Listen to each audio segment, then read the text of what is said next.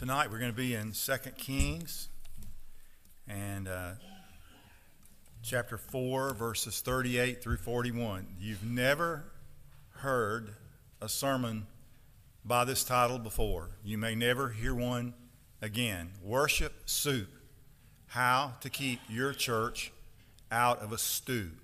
So, 2 Kings chapter 4, verse 38.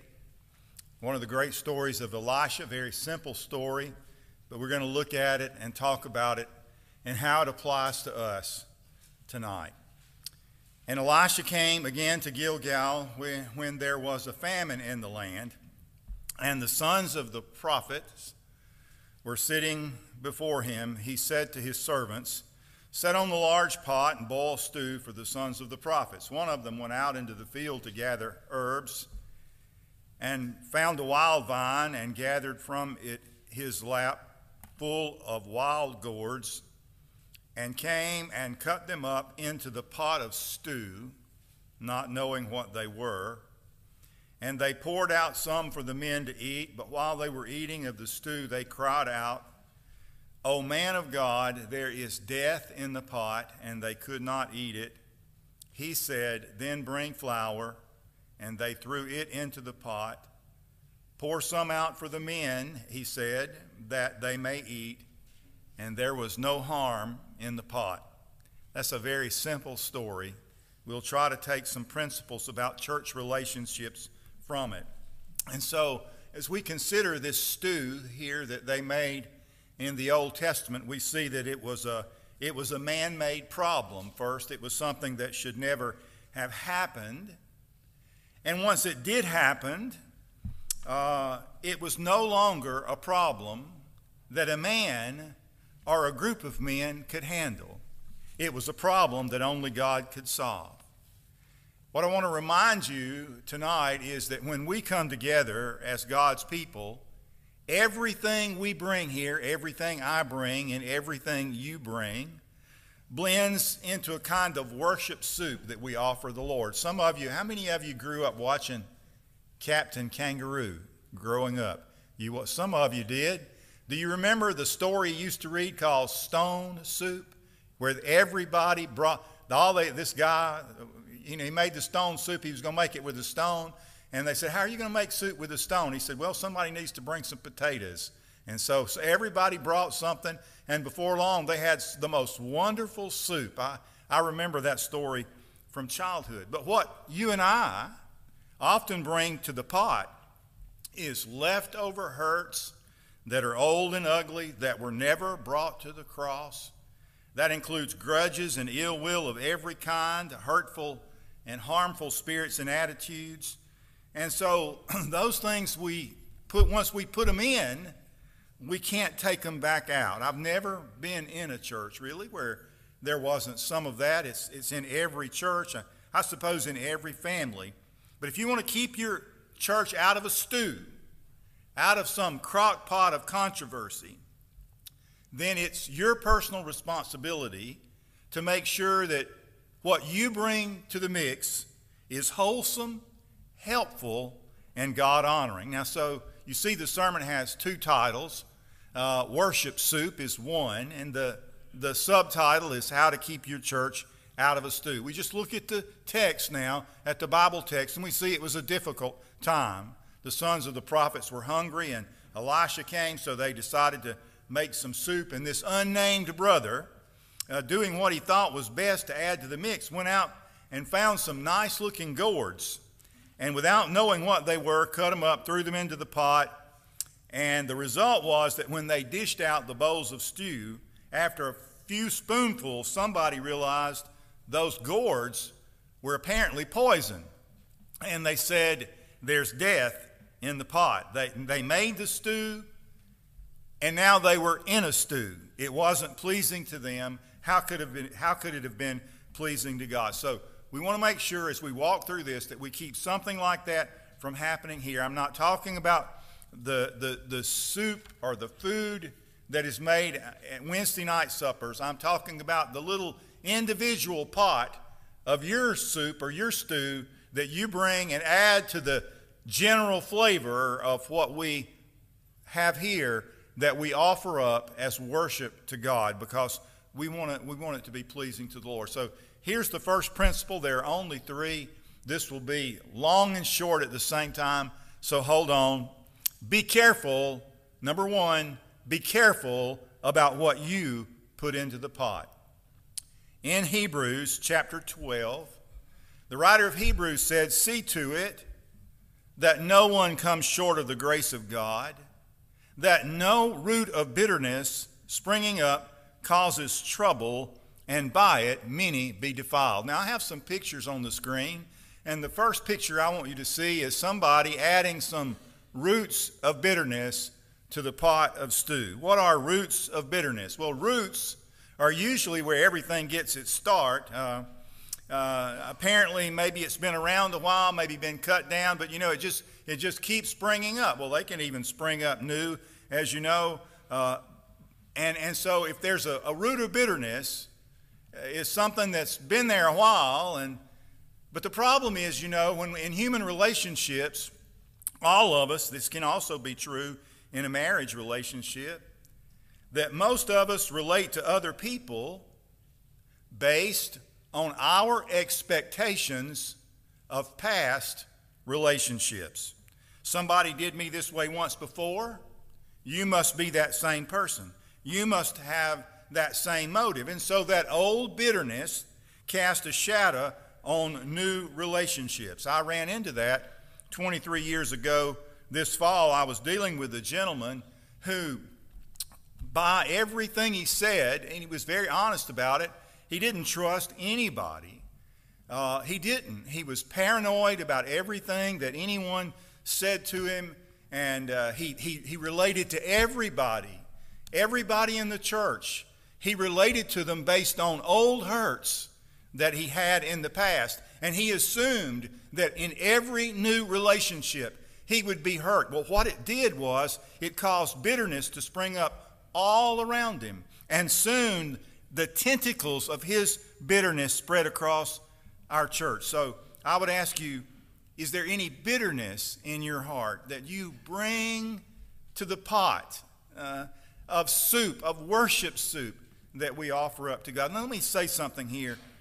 Bitterness can be from legitimate hurt. People do get hurt.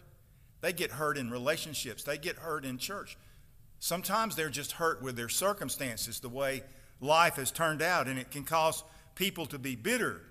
But where we need to take our, our, our hurt is to the cross, and we need to leave it there, and we need to surrender that bitterness, even if it's relational bitterness, to the Lord who says, Vengeance is mine, I will repay, says the Lord. We do that before it spreads. Otherwise, before you know it, your life is not only the not the only life affected by bitterness, it begins to impact everyone and everything around you, your family, your other relationships. So, what is your root of bitterness? Maybe everybody has a little one somewhere, something that happened. Even preachers have those.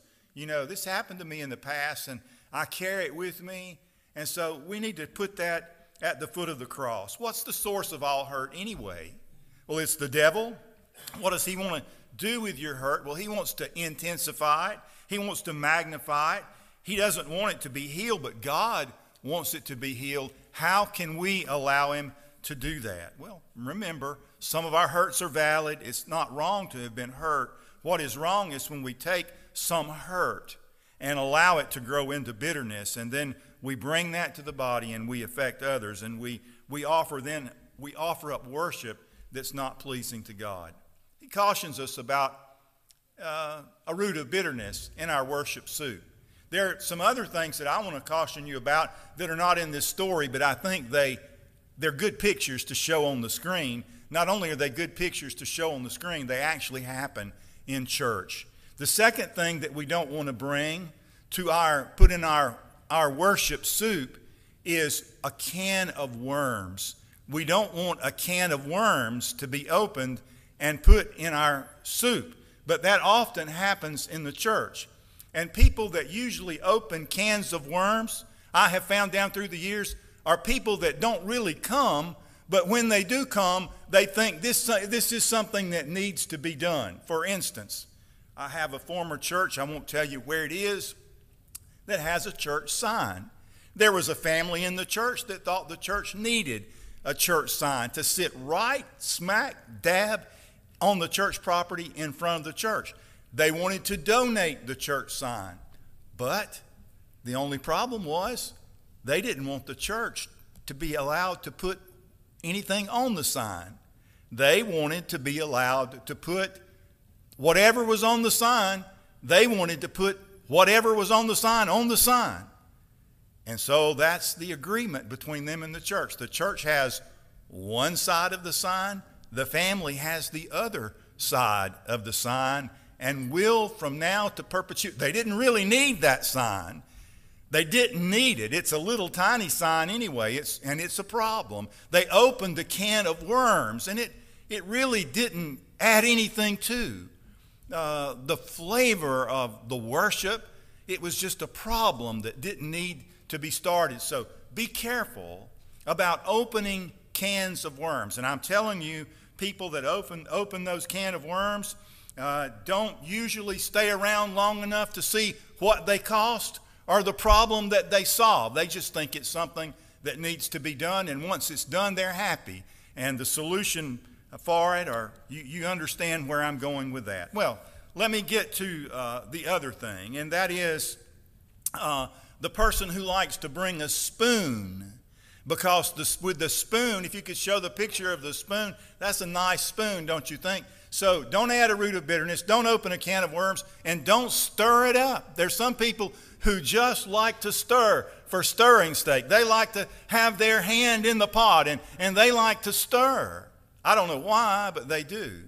On one occasion, we were, our minister of music uh, at the church where I served before was talking one Sunday, and it had been a difficult week. Brother Doug, it was cantata time, and un, in cantata time, he began to feel an undue amount of pressure, and he had this pressure. He had family pressures, just like Ministers have families too. We have problems too. And he stood up in the pulpit one Sunday morning. He said, Y'all need to pray for me. There's a lot of stuff going on. Well, people took that one word, stuff, and translated it into every kind of circumstance that you could imagine. They, they had, there were rumors of all kinds going around, including the fact that I was trying to run him off. We happened to be personal friends, so that was laughable to us, but it just goes to show what people will do if they have an opportunity to stir. Don't stir the pot. You, you know, you can do that and you can cause problems, and, and, and that's not something that we need to do. Well, uh, so there are other people who, rather than bringing a spoon, they like to bring a little. They have a. I have a son-in-law. He he calls it pepper juice, and whatever he eats, he likes some pepper juice to go with it. We call it pepper sauce where I come from, but up in Northwest Alabama, they call it. So you might have a bottle of Tabasco. I've got a bottle of Tabasco uh, on the screen because sometimes people like to spice things up. They need to make. They need it a little spicier than it than it really is, and so. Uh, you know, they add things to it and add things to it until it just is really not pleasing to God. The, the mix of things, we need to be very careful about that. We need to be careful about what we put in the pot. Remember, every individual believer brings his or her own individual uh, worship soup, which is much like uh, the stew in Elisha's day. So, what's in that little pot that you bring? Are you putting something wholesome or harmful in the pot? In relating the present condition of many churches, Mel Blackaby, in his book, The God Centered Church, wrote, I am convinced that much of the trouble among God's people today is they are still carrying years of sin on their shoulders when they thought they'd been forgiven. Their unwillingness to forgive another has left them unforgiven and under the weight of their own sin. Furthermore, their growing accumulation of sin has created a barrier between them and God, leaving them feeling distant from God and bringing deadness to their spirit and deadness to their church. We need to be careful because we want the worship soup that we offer to God, not to be a stew of controversy, a crock pot of controversy, but that which is wholesome and pleasing to Him. Now, what happened in Elisha's day could quickly have turned into a tragedy. We look at this passage of Scripture and we see nobody planned it, nobody intended it. Isn't it still the same in the church? When, the, when a church gets into a stew, it's because somebody added something to the pot that didn't belong. Here's the second principle. We looked at the first one, the rest of them won't be as long as the first one. Here's the second one. The first one was for fun. Be careful what you put into the pot. Here's the second one. If the present recipe is not pleasing to God, then we need to take steps to remedy the problem. So I want to ask you that about your own worship. We talked about worship for a period of weeks, not too many months ago. But tonight we're just thinking about what you and I offer to God. This pot of worship soup that we're offering. Is it pleasing to God? Is your personal worship pleasing to God? Is our corporate worship pleasing to God? So, the first step they took was to cry out to Elisha. Why did they cry out to Elisha? Well, you need to know that in those days, in the days of Elisha and Elijah, crying out to either one of those guys was basically the same as crying out for God's help. They were the ones who were going to mediate the help from God. I'm calling on Elisha because I need help from God. They realized this was a problem that only God can solve. So we might say the first step is the step of prayer. Should we realize the least bit of poison in the pot or trouble in the fellowship, we ought to seek the help of the Lord. Now, they could have turned their attention to, to talking about the guy with the gourds, or the person who threw in the root of bitterness, or, or the person who stirred the pot, or the person who spiced it up. They could have changed churches because they said, everybody at our church is sick from the soup. But instead, they sought a solution and by reaching out to Elisha, they were reaching out to God. Is that what you need to do? Is that what we need to do? Now, again, the guy who brought the gourds apparently didn't know it was not intentional. And so maybe you, you put a hurt in somebody's heart. You intended, you didn't intend to cause hurt or harm. Uh, what should you do? Well, do you know what they did? They acknowledged it and they asked God to deal with it. Listen to what Jesus said in Matthew chapter 5, verse 23 and 24. He's talking about worship soup here. Therefore, if you are presenting your offering at the altar, and there remember that your brother has something against you, leave your offering there before the altar and go. First be reconciled to your brother, and then come and present your offering. What am I offering up to God? What am I giving to God? I'm giving it to Him for Him to be pleased. Well, it's distasteful to him if there's something distasteful in me because what I'm adding is my own heart. What about the, the worship that we offer here? What was the outcry that went up from this little band of prophets? They said, Oh, man of God, there's death in the pot, and they couldn't eat it. So he said, Bring some flour, and they threw the flour into the pot, and then it was all, all good. And so, but let me say something here about this story because you missed the point if you try to analyze how did the flour neutralize the poison in the pot. This is a miracle. This is one of those miracles that Elisha performed. You should see it as a miracle, even if you consider it a small miracle. And here's the point this is the third principle, and this is what you need to see. Only God can take the poison out of the pot. When you put something into the mix that doesn't belong, and it causes hurt or harm, only God can take the poison out of the pot. Without a doubt, had it not been for the presence of Elisha, uh, who was there in the providence of God, there would have been great harm to this gathering of God's people. But, but here's this miracle. I don't think I'm overstepping our application here when I say that anytime we mess up the mix of what we're offering to God, when relationships get crossed up and things get stirred up or spiced up, or somebody opens a can of worms uh, so that everybody's dissatisfied with the fellowship, with the stew. We're in a stew and we're dissatisfied with it. Only God can remedy it. Bringing harmony and unity in times of refreshing back to the fellowship is something only God can do. Now, I don't know if you're convinced that only God can do that, but I'm convinced that only God can do that. I can't. Have you tried? I've tried. How's that working for us? What about the, the stew here, the, the worship soup here? Is it pleasing to you? Are you happy with the way things are going? Do you feel warmed and filled and close to God when you leave every Sunday? Or is there a measure of, I think things need to be a little bit better?